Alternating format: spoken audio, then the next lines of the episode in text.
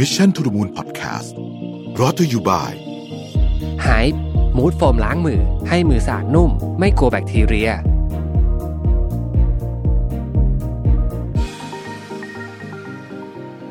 สวัสดีครับยินดีต้อนรับเข้าสู่ Mission to the Moon Podcast นะครับคุณอยู่กับประวิทยานุสาหะครับ วันนี้จะชวนมารู้จักกับพฤติกรรมการทำงานที่บ้านแบบ asynchronous นะครับ ก็ work from home อีกแล้วนะฮะก็ไม่รู้จะนานแค่ไหนเนาะครั้งนี้เนี่ย ของผมนี่ประกาศถึงสิ้นเดือนไปก่อนนะฮะเราก็เดี๋ยวดูสถานการณ์อีกทีหนึ่งว่าจะเป็นยังไงนะครับ แต่ว่าเชื่อว่าตอนนี้เนี่ยหลายคนก็ไม่ค่อยแน่ใจเหมือนกันว่าเรื่องมันจะจบเมื่อไหร่นะดังนั้นเนี่ยวันนี้เลยก็อยากจะมาคุยมิติเรื่อง work from home ซึ่งผมคิดว่าเราก็มีประสบการณ์กันมาพอสมควรแล้วนะครับก็เปลี่ยนการทำงานไปพอสมควรช่วงที่ผ่านมาหลายคนอาจจะกลับเข้าไปทำงานที่ออฟฟิศนะฮะหลายคนก็อาจจะยัง work from home อยู่นะครับบริษัทต่างชาติหลายบริษัทที่ผม ได้มีโอกาสพูดคุยด้วยเนี่ยเขายัง work from home ตั้งแต่ตอนนู้นนะฮะรอบที่แล้วอะตั้งแต่มีนาที่แล้วนะฮะจนถึงทุกวันนี้ยัง work from home อยู่ก็มีนะฮะแต่ว่าแน่นอนว่าบางงานมันก็ต้องเข้าไปที่ออฟฟิศเนี่ยผมบอกตรงว่าการ work from home เนี่ยจริงๆก็ชอบเหมือนกันแต่ผมคิดว่าผสมดีนะฮะคือ work from home อย่างเดียวเนี่ยก็ส่วนตัวรู้สึกบางอย่างมันก็ interact ในเจอหน้ากันเนี่ยดีกว่า โดยเฉพาะเวลาจะ จะคุยกับเพื่อนร่วมทีมคนใหม่ๆทีมที่ที่ไอคนที่รู้จักกันนานแล้วเนี่ย work from home โอเคนะหมายถึงว่าที่ทำงานมาแบบหลายเดือนหรือว่าเป็นปีแล้วเนี่ย แต่ว่าทีมงานที่เข้ามาใหม่ครับ การ work from home บางทีมันมันปลูกฝัง culture มันยากอะมันมนุษย์เรามันสื่อสารผ่านหน้าจออย่างเดียวอาจจะก็อาจจะมีข้อจำกัดพอสมควร อันนี้ไม่พูดถึงงานของอะเมื่อกี้พูดถึงส่วนใหญ่งานสีจันนะงานสีจันเนี่ยอ่าก็ work from home พอสมควร งาน Mission to the Moon นี่ work from home บอกว่าบางอย่างเนี่ยลำบากมากอย่างการอัด อัดรายการข่าวหรือว่าสนทนาหาธรรมเนี่ยเราถึงขั้นต้องเปลี่ยนรูปแบบไปเลย เพราะว่าอย่างข่าวเนี่ยนะฮะปกติเราเล่าข่าวเราก็เล่ากันสลับกันคนละแบบสั้น ๆ มีสักสองสามนาทีแล้วก็สลับสลับสลับกระโดดไปกระโดดมา แต่ว่าเราลองแบบนั้นกับซูมเนี่ยมันไม่ work อะฮะคือเหมือนจังหวะต่อมันไม่มันไม่ smooth เท่านั่งอยู่ด้วยกัน เราก็เลยเปลี่ยนกันลักษณะของเชิงพูดคุยมากกว่า คือเหมือนกับมานั่งคุยกันแล้วก็ก็ ก็พอถูกไทยใช่ไหมคำนี้นะแต่ว่าถ้าเกิดว่ามันนานเนี่ยเดี๋ยวผมคงต้องคิดว่าเราจะปรับรูปแบบข่าวเช้ายังไงดีเอ่อแต่บางรายการเนี่ยต้องบอกตรงว่าอรรถรสก็ยากเหมือนกันนะอย่างเช่น สนทนาหาธรรมมันความสนุกของสนทนาหาธรรมผม อันนี้คือผมไม่ได้คิดเองนะผมไปถาม ผมไปถามเอผู้ฟังผู้ชมมาเขาบอกว่ามันสนุกตอนตอนแย่งกันพูดนะฮะถึงแม้ว่ามันจะดูแบบวุ่นวายนิดหน่อยนะว่าตอนแย่งกันพูดเพราะมันเสียงมันจะ เสียงที่มันออกมามันจะสูงขึ้นใช่ไหมบางทีเราหัวลงหัวล้อเนี่ยมันปรับเสียงตามไม่ทัน ก็แต่ว่าเขาบอกว่ามันก็เป็นมันก็เป็นความสนุกของของของรายการเพราะรายการสนทนาธรรมมันเนื้อหาครึ่งแล้วก็แทะแซะครึ่งอะไรแบบนี้เพราะฉะนั้นมันก็มันก็ต้องมีจังหวะพวกนี้เนี่ยนะซึ่งซึ่งในซูมเนี่ยมันอืมยากยากอ่านอกไม่ได้เข้าเรื่องทีคือวันนี้จะคุยเรื่องเอ่อ asynchronous นะครับ ซึ่งเป็นการสื่อสารที่ไม่ได้เกิดขึ้นแบบเรียลไทม์ แต่เป็นการสื่อสารที่คุณเองเป็นผู้กำหนดเวลาสำหรับโต้ตอบกับเพื่อนร่วมงานหรือลูกค้านะครับ อย่างเช่นเเวลาคุณจะติดต่อลูกค้าต่างประเทศที่มีไทม์โซนคนละคนละเวลากันเนี่ยเเราต้องเราอาจจะไม่สามารถตอบเขาได้ทันทีนะครับดังนั้นการสื่อสารแบบ synchronous เนี่ยจึงเป็นขั้วตรงข้ามของ synchronous นะครับซึ่งเป็นการสื่อสารแบบ real time นะฮะซึ่ง synchronous เนี่ยมันจะเกิดขึ้นเวลาเราพบปะผู้คนนะฮะหรือว่าทำงานแบบ เจอหน้ากันอะไรอย่างเงี้ยนะครับ รูปแบบของการทำงานแบบ asynchronous เนี่ยมันมันค่อนข้างจะถูกใช้อย่างแพร่หลายมากขึ้นนะฮะตั้งแต่มีการระบาดของโควิด -19 กลายเป็นเรื่องปกติ เพราะว่าเราต่างคนต่างทำงานที่บ้านต่างสถานที่ต่างเวลากันด้วยนะครับ ไม่ใช่ว่าเราจะมาพูดคุยผ่าน video conference กันได้ตลอดเวลานะครับบางทีเราก็ทำของเป็นชิ้นหนึ่งก่อน แล้วก็ค่อยส่งให้ดูแล้วก็คือกระบวนการที่มันเคยอ่ายกตัวอย่างง่ายๆเลย สมัยก่อนเนี่ยบางกระบวนการที่ต้องใช้การประชุมเพื่อตัดสินใจเนี่ย บางทีตอนนี้เนี่ยโฟล์มันกลายเป็นแบบประชุมเนี่ยไม่ไม่ประชุมด้วยนะไม่ไม่ไม่ประชุมด้วยแต่ว่าส่งงานให้กันทีละชิ้นต่อกันคือมันเปลี่ยนวิธีการทำนะฮะแต่ว่าหลายบริษัทเนี่ยก็ยังคาดหวังให้พนักงานของตัวเองเนี่ยทำงาน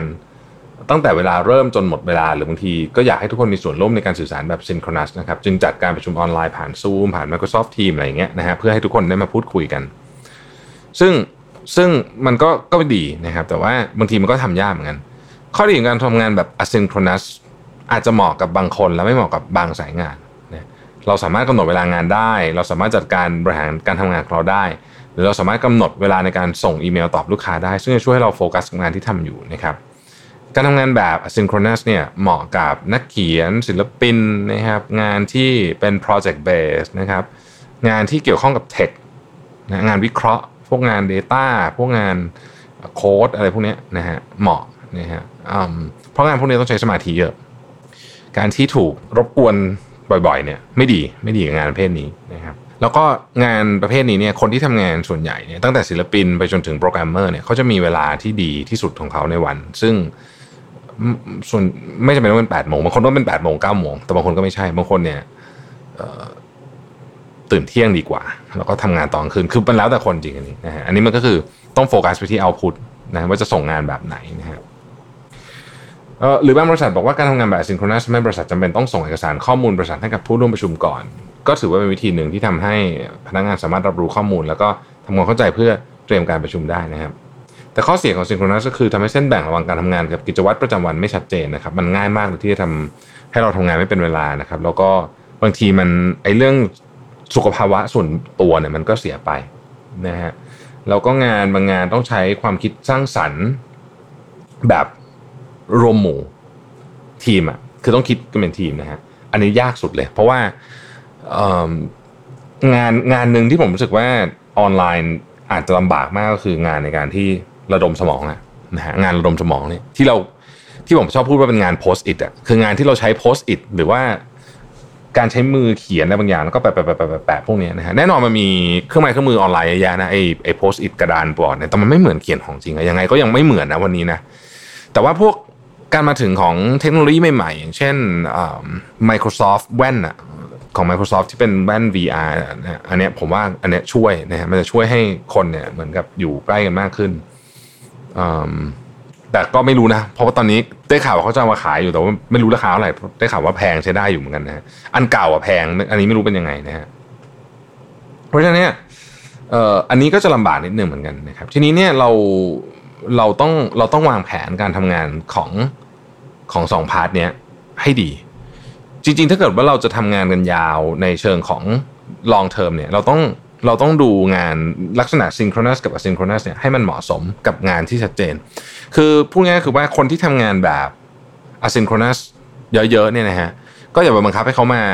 ต้องเสียเวลากับการทำงานแบบ synchronous เดี๋ยวเอาเอาเท่าที่จำเป็นยกตัวอย่างเช่น อาจจะมีทีมอัปเดตหรืออะไรอย่างเงี้ยที่อาจจะต้องอยู่ แต่ว่าที่เหลือเนี่ยมันก็ควรจะค่อนข้างที่จะ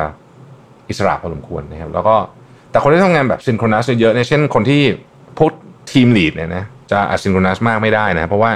งานหลักก็คือโคชชิ่งแก้ปัญหา พวกนี้ก็ต้องเป็นงาน synchronous เราต้องดีไซน์องค์กรให้มันเหมาะสมที่มันมีน้ำหนักที่ชัดเจนนะครับส่วนตัวคิดว่าการทำงานยุคใหม่ คือหลังจากเนี้ยหลังจากเอ่อเอาเอาโควิดจบเนี่ยนะฮะผมคิดว่ามันจะมันจะผสมจริง ๆ แล้วผมคิดว่าจะต้องมีนโยบายเปลี่ยนอีกเยอะ ไม่ใช่แค่นโยบายอย่างเดียวนะครับ เครื่องไม้เครื่องมือต้องเปลี่ยนด้วย เพราะว่าการทำงานพวกนี้ถ้าจะให้มีประสิทธิภาพจริงๆเนี่ยมันต้องถูกดีไซน์บนบนการคิดถึงการนำเครื่องมือต่างๆ ที่มีอยู่เนี่ยไม่ว่าจะเป็นซอฟต์แวร์หรือฮาร์ดแวร์เนี่ยนำมาใช้ให้เกิดประโยชน์สูงสุดผมยกตัวอย่างนะครับ สมมติว่าอีกหน่อยเนี่ยเราจะต้องมีเลย คือมันไม่ได้เป็นทุกคนประชุมออนไลน์ แต่มันจะมีบางคนนั่งอยู่ในห้องประชุม บางคนประชุมจากที่บ้าน บางคนประชุมจากต่างเมืองเลยด้วยซ้ำ แล้วก็อยู่คนละที่เนี่ยก็ประชุมกัน บางคนอาจจะเดินทางหรือว่านั่งรถอยู่แล้วก็ก็ประชุมก็ได้อะไรอย่างเงี้ยฟอร์แมตที่เข้ามาก็จะแตกต่างกันทำยังไงทุกคนเหมือนอยู่ด้วยกันมากที่สุด แล้วในอนาคตเนี่ยเรื่องของการระดมสมองเนี่ยนะครับ งานโพสต์อิทเนี่ยยังไงก็ต้องหาวิธีการทำให้ได้ให้มันให้มันสามารถทำจากทางไกลได้ แล้วก็ใกล้เคียงกับการมาเจอหน้ากันมากที่สุดนะครับ ที่ผมยังรู้สึกว่ายากนะคือการสร้าง culture อันเนี้ย อันเนี้ยกำลังคิดอยู่ว่าถ้าเกิดว่ามันออนไลน์หมดเนี่ยมันจะสร้าง culture ยากกว่าไหมส่วนตัวรู้สึกว่ายากนะฮะก็เป็นความท้าทายนะเป็นความท้าทายมาก ๆ เลยของของเอ่อ C level แล้วก็แล้วก็ HR ทีมด้วย เพราะว่า HR ทีมแน่นอนคือ culture มันต้องทำทุกคนนะฮะแต่ว่า HR ทีมก็มักจะเป็น lead อะทีม lead อยู่ล้วในการทำพวกนี้เพราะฉะนั้นมันก็มีความท้าทายอยู่พอสมควรนะครับ อย่างไรก็ดีเนี่ยตอนนี้เราหลีกเลี่ยงอะไรไม่ได้นะครับเพราะฉะนั้นผมคิดว่าเราต้อง work from home กันอีกสักระยะหนึ่งนะครับ ก็เผื่อใจไว้สักสองเดือนนะนะผมแม็กซิมัมเลยนะให้ 2 เดือน ก็คิดว่ารอบนี้น่าจะจบ แต่ก็ไม่ใช่ว่าจะจบรอบนี้แล้วจะไม่มีอีกแล้วนะครับผมคิดว่ามันเดี๋ยวมันก็จะมีอีกแต่ว่าการ work from home เนี่ยเราก็เริ่มเห็นแล้วว่ามันมีประโยชน์ยังไง ผมคิดว่าเราปรับใช้ส่วนที่ดี อะไรที่เราไม่ดีเราก็หาทางแก้ไขกันไปขอให้ทุกคนโชคดีสุขภาพแข็งแรงนะครับแล้วพบกันใหม่วันพรุ่งนี้ สวัสดีครับ Mission to the Moon Podcast Presented by ไฮมูดโฟมล้างมือ ให้มือสะอาดนุ่ม ไม่กลัวแบคทีเรีย